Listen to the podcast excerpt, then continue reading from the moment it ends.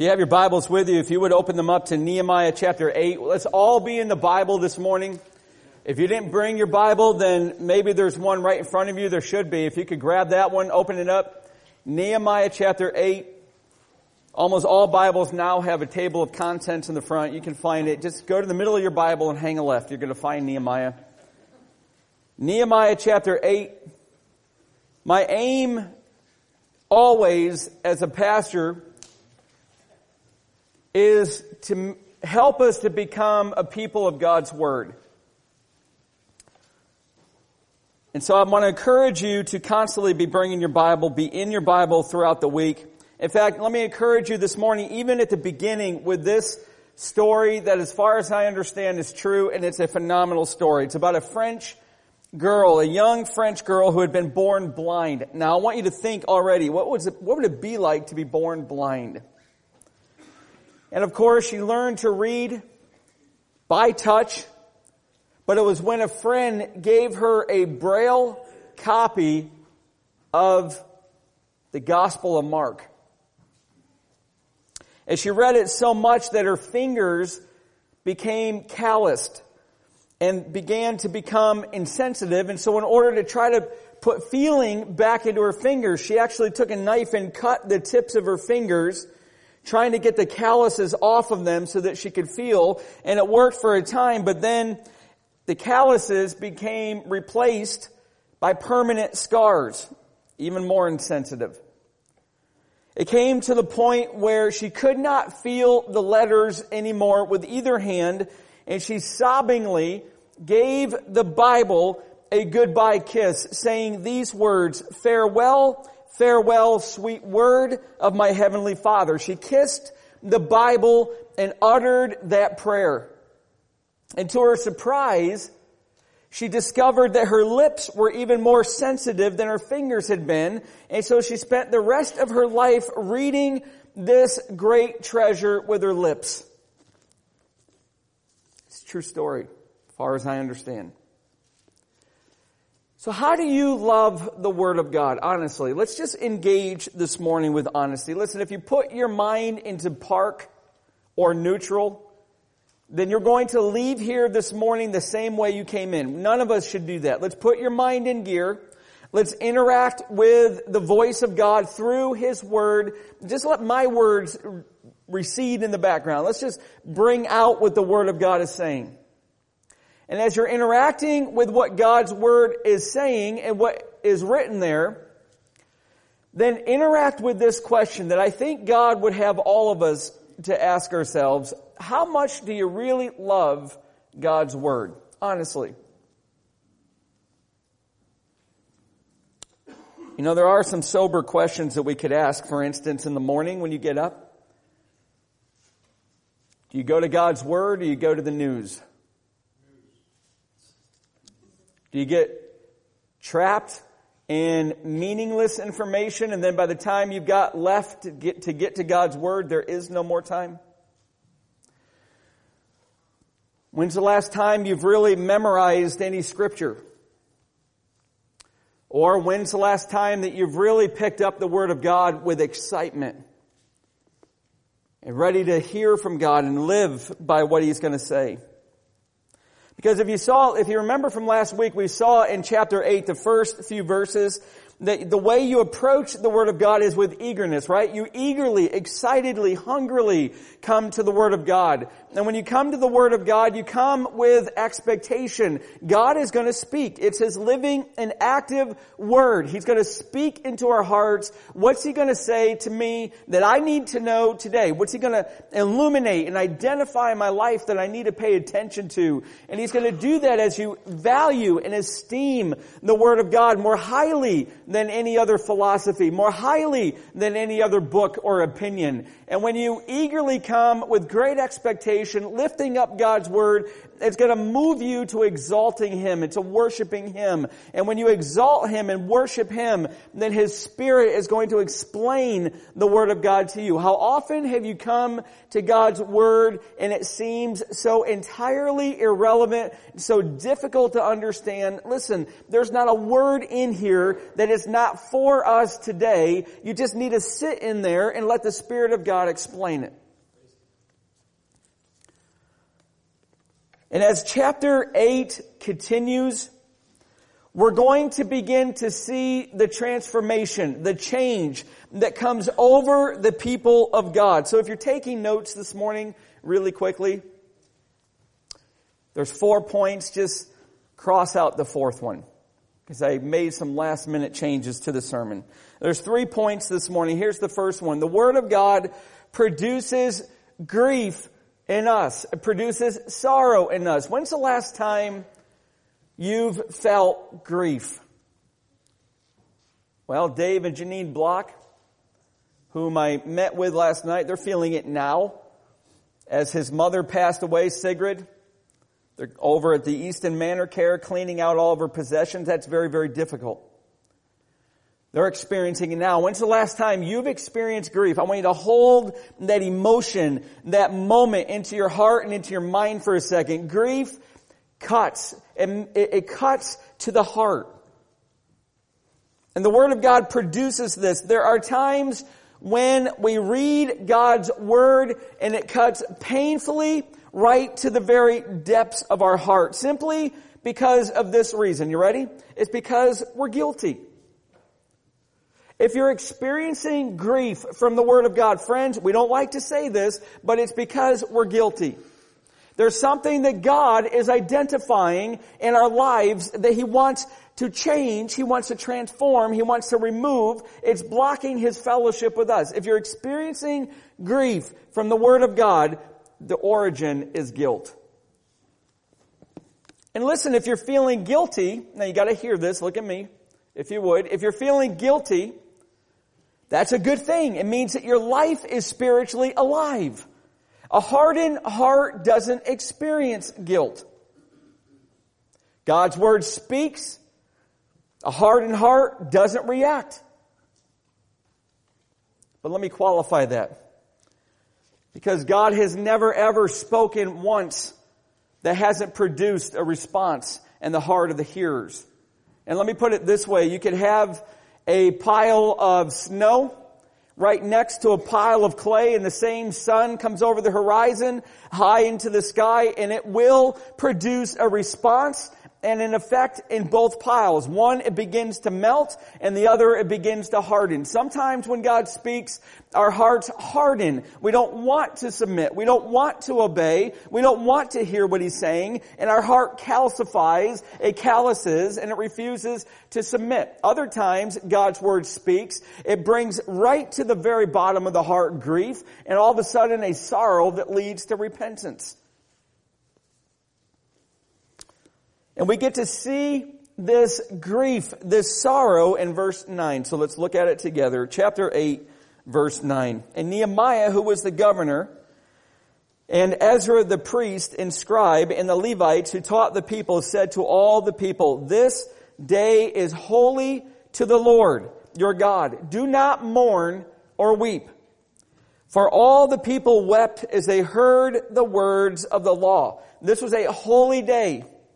This is the first day of the seventh month of Tishri. This is the day of the Feast of Trumpets. It's a day to remember. Listen, remember what I told you a few weeks ago, a couple weeks ago. This is the only one of the seven festivals, holy days, that God commanded that was to take place when there was a bare little moon in the night sky. It was a new moon. That means you could barely see it. It's a small crescent.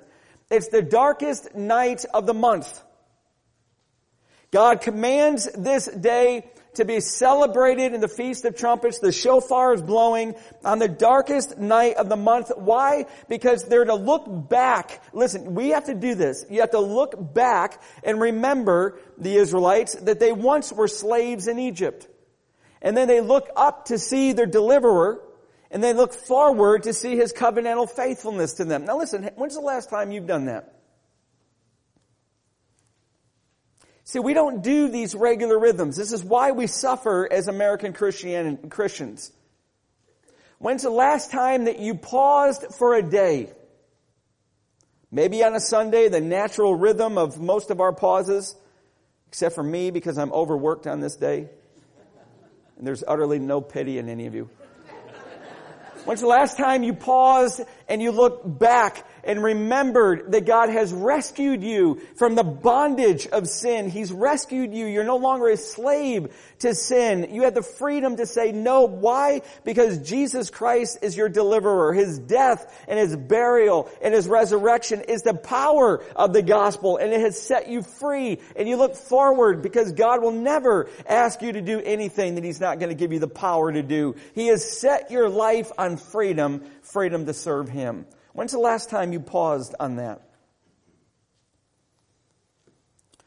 See, during this day, all the people wept as they heard the words of the law. Look at the tense. You gotta look at it. As they heard. Not after they heard it as they heard it. God's word was being read and around and through that great assembly of thousands and thousands of men and women and older children, the growing sound of weeping could be heard. And look what it says, not a few, not just, you know, it's like in uh, preaching. Every once in a while I catch this. I always inside, you have no idea what goes on in a pastor's heart when he's preaching. I mean, I think while I preach. I know that sounds contradictory. Dirk is shaking his head no. There are times when I'm preaching and I can see wives give that look to their husbands. Like he's speaking to you, dolt.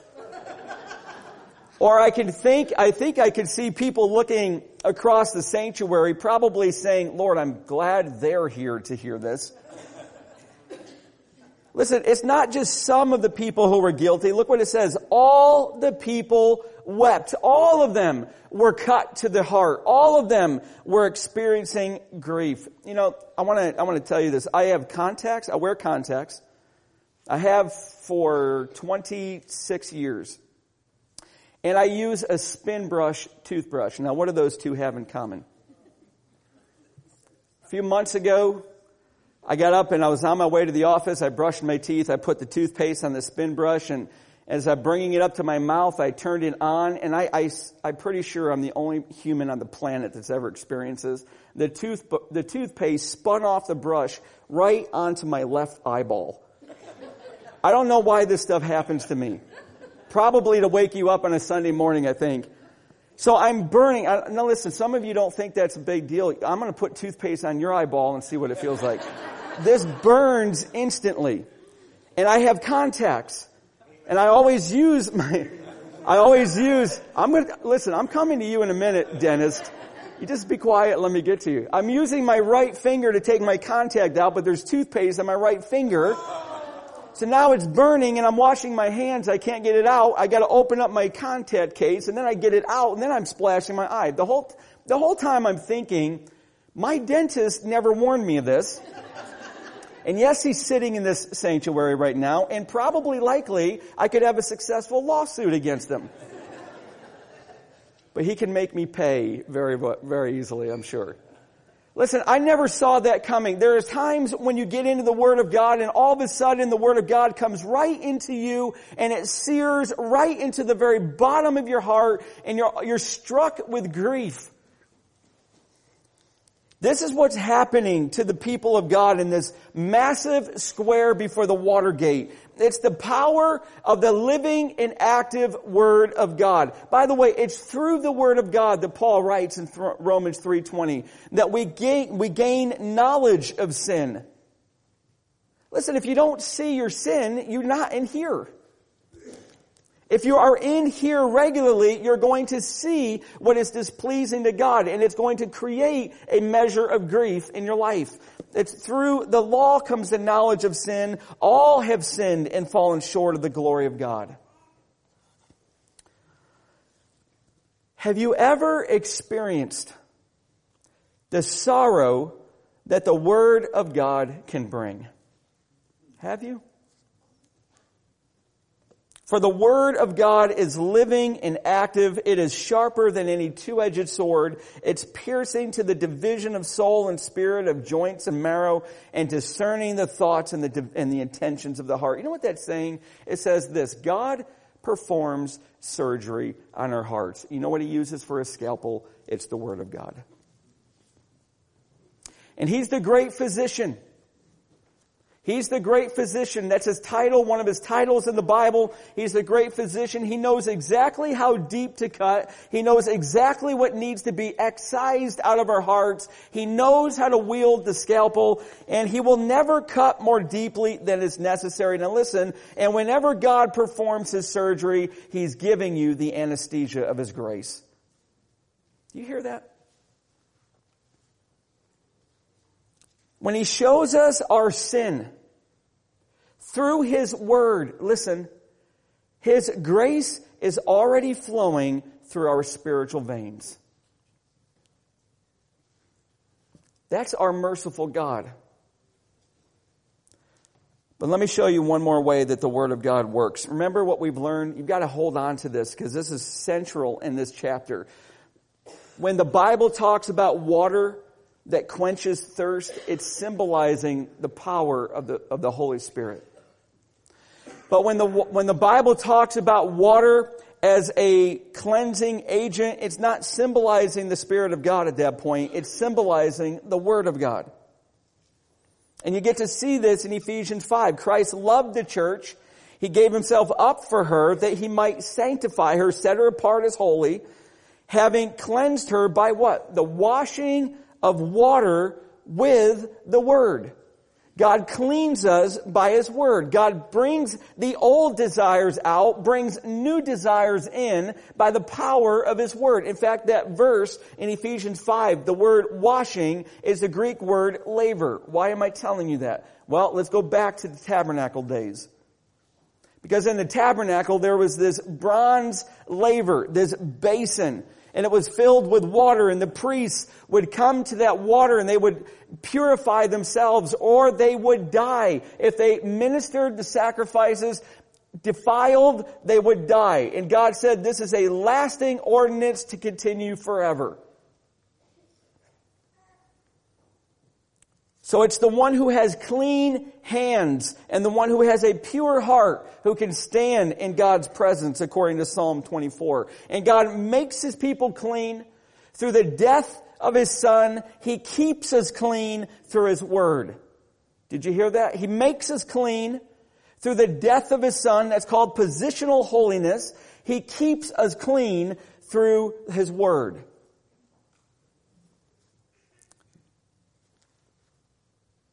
Do you know how the bronze laver was made? This is so interesting to me. Ladies, you'll really appreciate this. They took their looking glasses, they took their mirrors. All they had were highly polished metal for mirrors. They didn't have glass. They took their looking glasses and they brought them and they smelted them down and reformed them and shaped them into a bronze basin. And it's why Calvin speaks or spoke so much that God's Word is a mirror. And when we look into His Word, listen, it reflects for us, it reveals for us God's perfection. When you read the Word of God, you see God's moral perfection. You see His love, you see His grace, you see His holiness, you see His mercy, you see His omniscience and His omnipotence and His omnipresence. You see He's, he's everywhere at once. This is God's perfected glory revealed through the Scripture. But then all of a sudden God takes His Word and He then looks to you as a mirror. And all of a sudden we get to see our imperfections. I have a friend that doesn't want any mirrors in the house. My friend doesn't want to see the imperfections Listen, we don't like the mirror of God's Word very often because it's going to show us what is not pleasing to God. You look up, you see His perfections, you look in, and all of a sudden God's Word shines the light on what's not pleasing to Him. And some of us end there. And we close the Bible saying it's too painful. I've had person after person tell me, Pastor Tim, I love your preaching, but it's too painful, it's too convicting. Well, you gotta back, get back into the Word of God, and I've gotta preach rightly that gets you back to the grace of God. You gotta get to the mercies of God. The Word of God looks up, it looks in, and then it directs your eyes up. So that you can see that God is beautiful, God is gracious, His mercies are new every morning. And he's not going to leave you in that sorrow. He's not going to leave you in the grief. Look at the word of God. He says, Nehemiah does, do not mourn or weep. There's an end point. We'll talk about that more in a minute. The second point this morning is the word of God produces giving in us. First, the word of God produces grief. Now the word of God is producing giving. It's aiming at transformation. In every heart, it's going to respond. It's either going to harden, like I said earlier, like Pharaoh's, or it's going to melt like Moses's. Then he said to him, verse 10, look what he says, Nehemiah, go your way, eat the fat, drink sweet wine, and send portions to anyone who has nothing ready, for this day is holy to our Lord. This is Nehemiah speaking. And what he tells them is basically this, eat, drink, and be merry. Eat the fat. You know what that means? It means eat the best cuts of the meat. Get the prime and get the filet. Listen, you know when I knew that my dad was not able to have work, he was a contractor. When there was no work coming, we started pulling out the cube steak and the powdered milk. If one of you has me over and serves me cube steak, I will not not eat it. I will love you. Inwardly, I may struggle. It was not the meal of choice when we were growing up. This is not cube steak. Pull out the best meats. Pull out the sweet wine, not the stuff that's going bitter. Get the best of the wine. Why? Because this meal on this day was to provoke joy in their God who has given them everything. That's what a holy day was to be, was to be. It was a day of celebration. But what's interesting, however, look what it says. They, they were told to send portions to anyone who has nothing ready. Listen, if you're going to be a student of God's Word, it's going to widen your heart. It's not only going to deepen it, it's going to widen it. And all of a sudden your eyes are going to see what I saw last night in our coffee house, and that is a woman sitting all by herself while there was so much fellowship going on. That drives me crazy.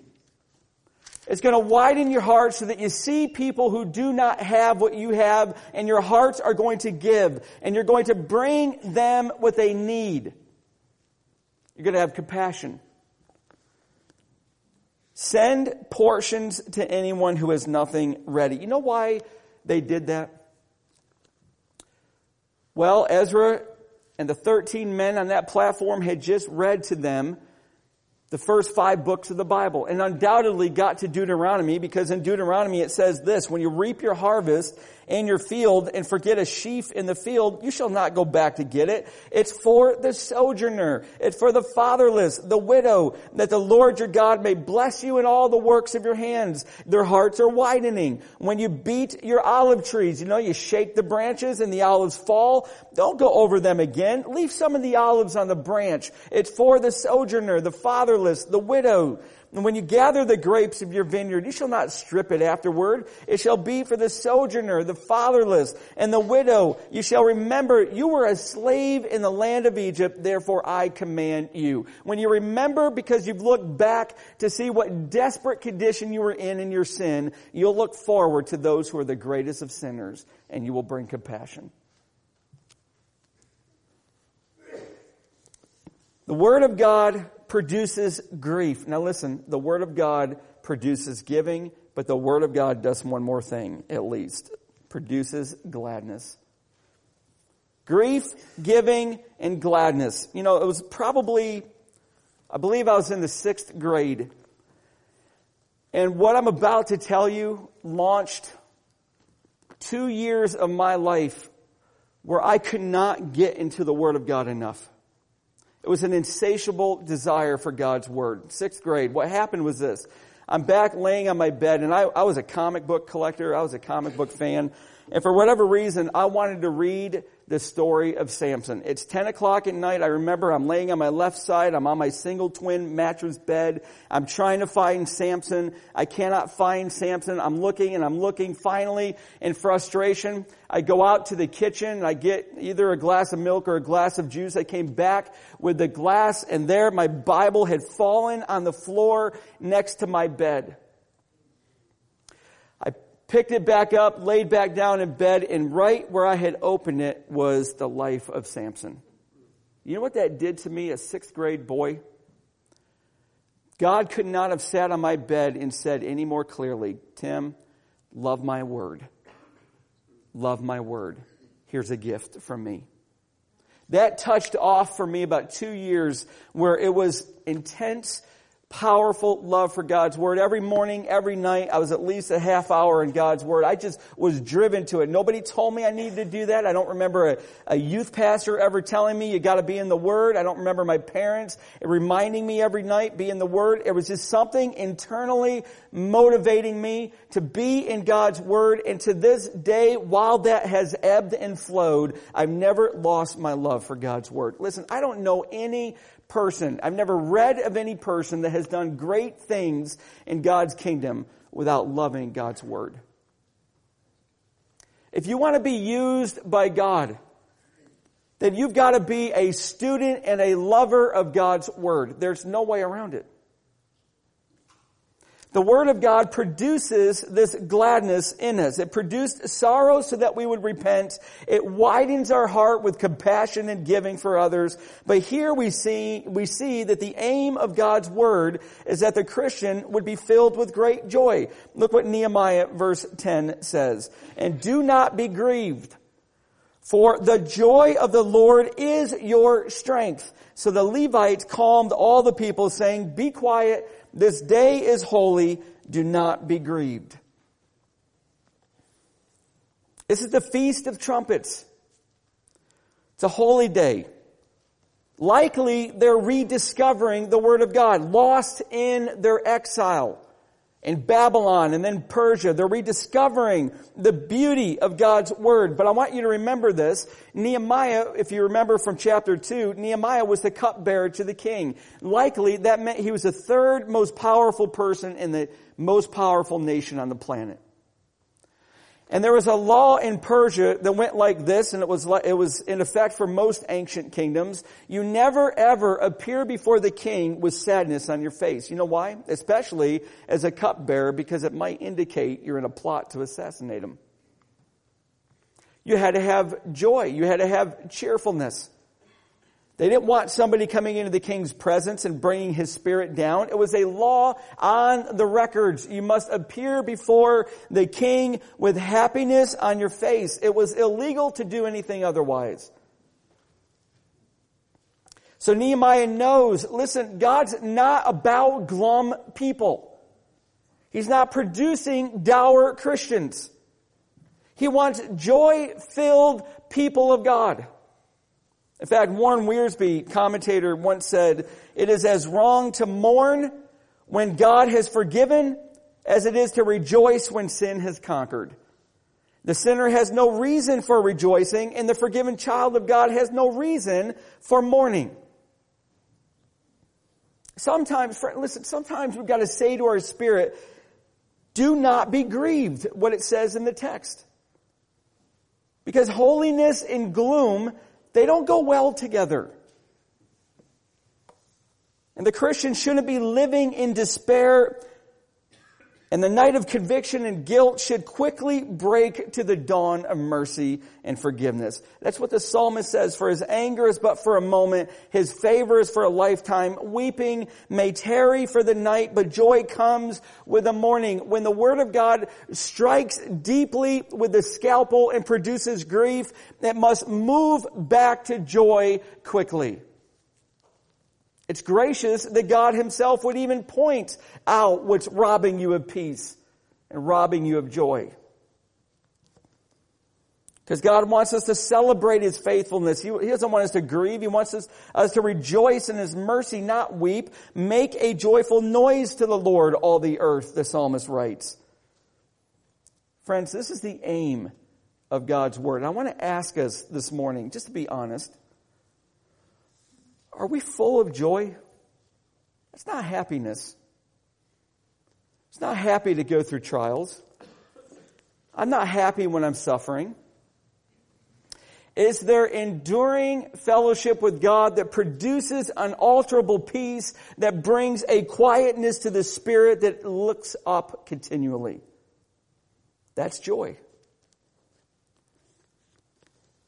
David wrote, or actually Jeremiah wrote, your words were found and I ate them and your words became to me a joy and a delight of my heart for I am called by your name, O Lord God of hosts. This brings joy. David wrote that the precepts of the Lord are right, rejoicing the heart. This brings joy.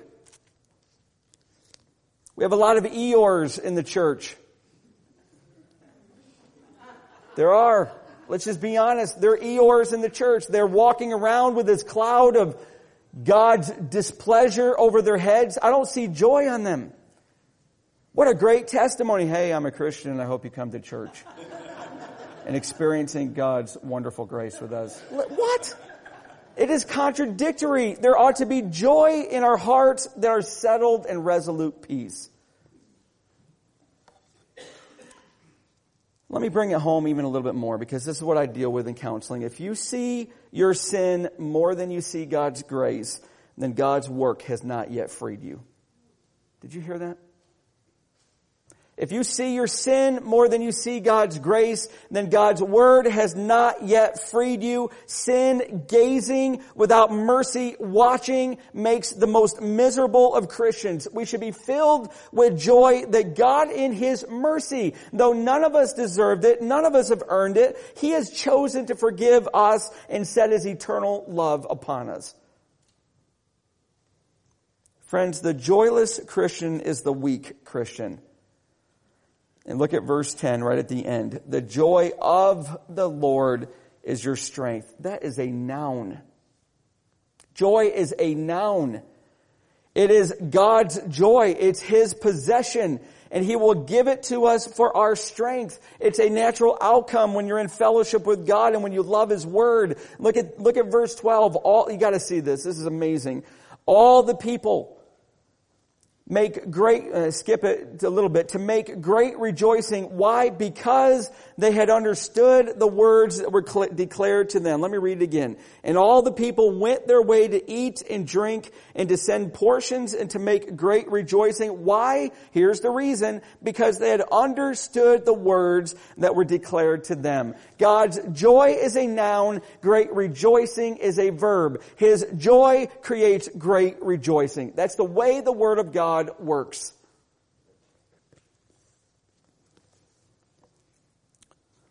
Do you love God's Word? Is it a treasure for you? The psalmist says, Your Word is a treasure. You know what that was from? They were in agrarian society. And they would plow their hardened ground. And if you were plowing your, your ground and all of a sudden you unearthed a jar of gold that somebody had hid generations before. All of a sudden there's a treasure that has come to the surface and you might be saying, well listen, I think that's what I experienced this last week. I've read this passage a dozen times and all of a sudden God shed light on this. Well, that's because you plowed it. You plowed it through reading it, through meditating on it, through memorizing the Word of God. And all of a sudden God brought to the surface, though you've done it for years and years, that same passage, you see something new this time because the Word of God is bottomless. There is no end to it. You will never exhaust the Word of God. In all of eternity, you will still not plumb the depths and land on the bottom. It's a living and active supernatural book. You plow it, he brings treasures to bear. Do you love the Word of God? Do you treasure the Word of God? And do you look in that mirror and do you see God's greatness?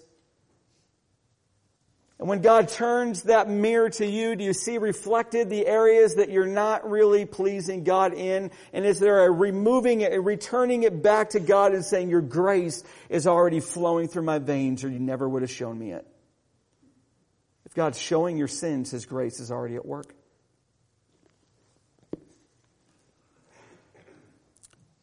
Let me close with an excerpt from the book of James. For if anyone is a hearer of the word and not a doer, listen, if you hear this sermon and you don't put something into effect that God is saying to, Then you're going to be like a man who looks intently at his natural face in a mirror. He looks in the mirror, for he looks at himself and goes away and at once forgets what he was like. You know, you got to understand, again, they didn't have glass mirrors when James wrote this. They had highly polished metal. It was almost like looking at a still body of water on a sunny day. It would uh, reveal your outline and maybe just a little bit of your face, but you could not see it clearly. You look at it, you walk away, you forget. But the one who looks into the perfect law, the law of liberty, the word of God, and perseveres, does not give up. I don't understand this passage. Well, eagerly approach, lift it up, exalt God, esteem it highly, Expect God to explain it, and the Spirit of God will explain it. Stay in it. Don't give up. He perseveres, being no hearer who forgets, but a doer who acts. He will be blessed in his doing. We have a lady, a group of ladies who are going through the Bible in a year. There's 18 of them. Men, I'm going to call us out for a second. Listen. Why do the ladies have to keep setting the pace for us? I see women in this church who love God's word more than men over and over and over. Men, be a leader. Be a leader. Lead your family, your children, your wife. These ladies are in the Word of God. They are studying. Their goal is to make it through the Word of God in a year. Helen's not giving me any details. Van Summer, she leads this, but she says, I can't believe the treasures that are coming to the surface for these ladies. I can't wait to, the, to get together again the following week. Lady after lady that I'm talking to that are in this, they're telling me what God is bringing to the surface. It is precious. It is life giving. It is joy giving. It is life changing. It is transformational. It's the power of the Word of God. And until we are the people of God's word, we will live defeated lives. What is God telling you that needs to change immediately? It's on the bottom of your notes. What do you need to apply immediately? What do you need to apply immediately? Let's pray. Lord, thank you so much for your word. Thank you, Father, for the power of your word. May it be working in our hearts, Lord, as we learn to love your word and make it our treasure. Lord, I pray that we would hear story after story of your word changing us. Lord, uh, grief giving at times, cutting us when it needs to cut, but Lord, your grace will bear us up through that surgery, teaching us how to give, how to love, how to be compassionate, and Father, giving us great, great joy. Lord, I pray that gladness would be in the hearts of your people in this church. Help us to love your word, be the people of your word. Help us with that. We ask and pray. In Jesus' name, amen.